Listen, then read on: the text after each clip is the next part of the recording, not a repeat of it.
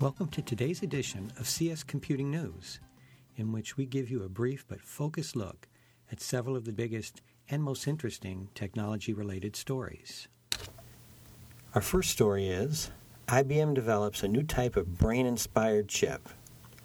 IBM and Cornell University scientists have developed a new kind of processor that, they say, uses very little power but can conduct computations that today's high powered computers can't perform.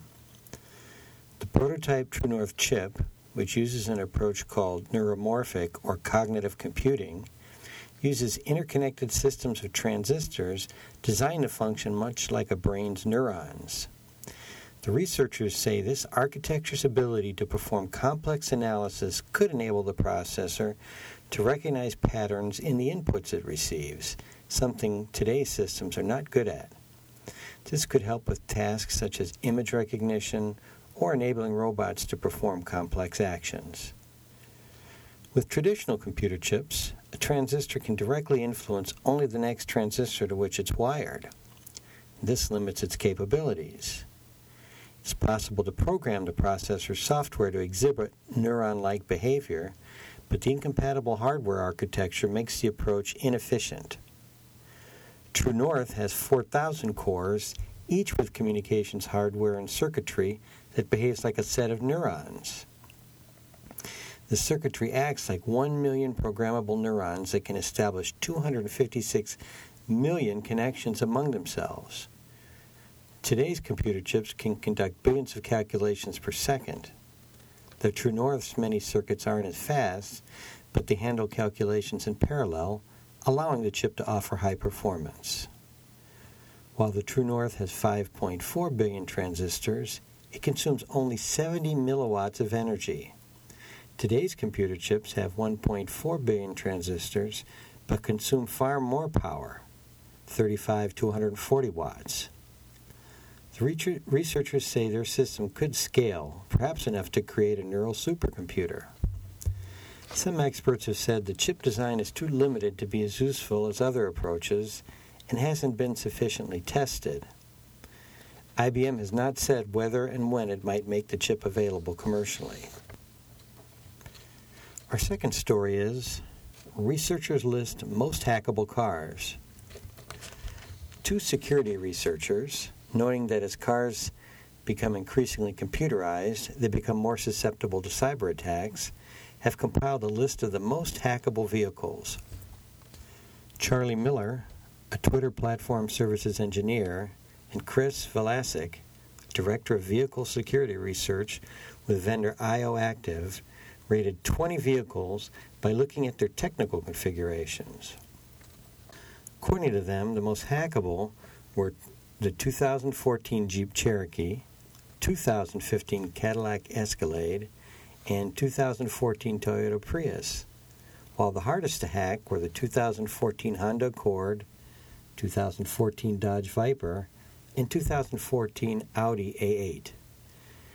Their report said the Jeep Cherokees and Escalades applications, Bluetooth system, and wireless communications share a network with the engine controls, steering, brakes, and tire pressure monitor.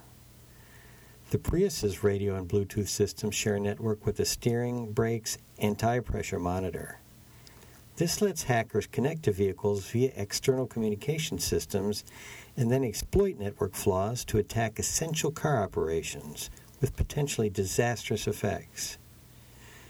Network flaws could occur if, for example, a driver unknowingly downloads a virus infected application to his smartphone and then connects it to the car's Bluetooth system.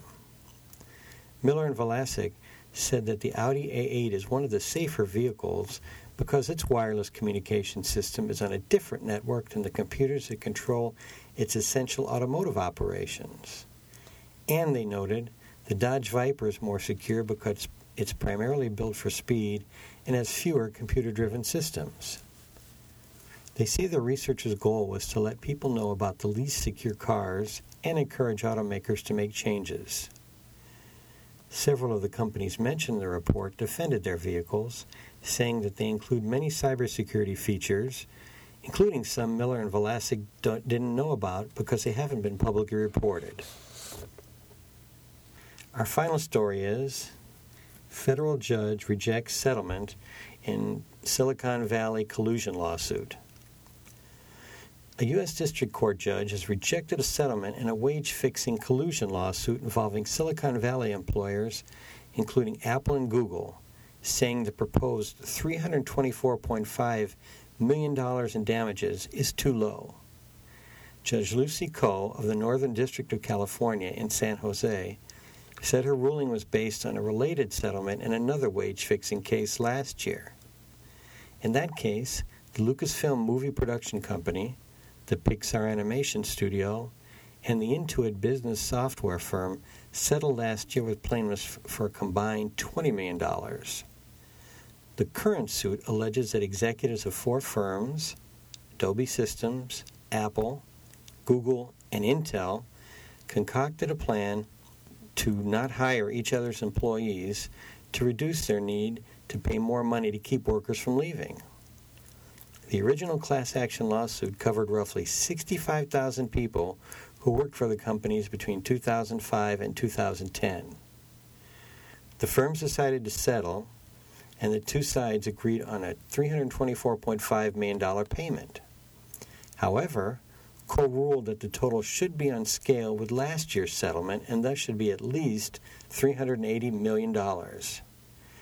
The plaintiffs originally sought $3 billion in damages at trial, which would have been tripled under antitrust law if the suit was successful. Intel said that it's disappointed that the court has rejected preliminary approval of an agreement that was negotiated over many months. Thank you for listening, and check back for another edition of CS Computing News.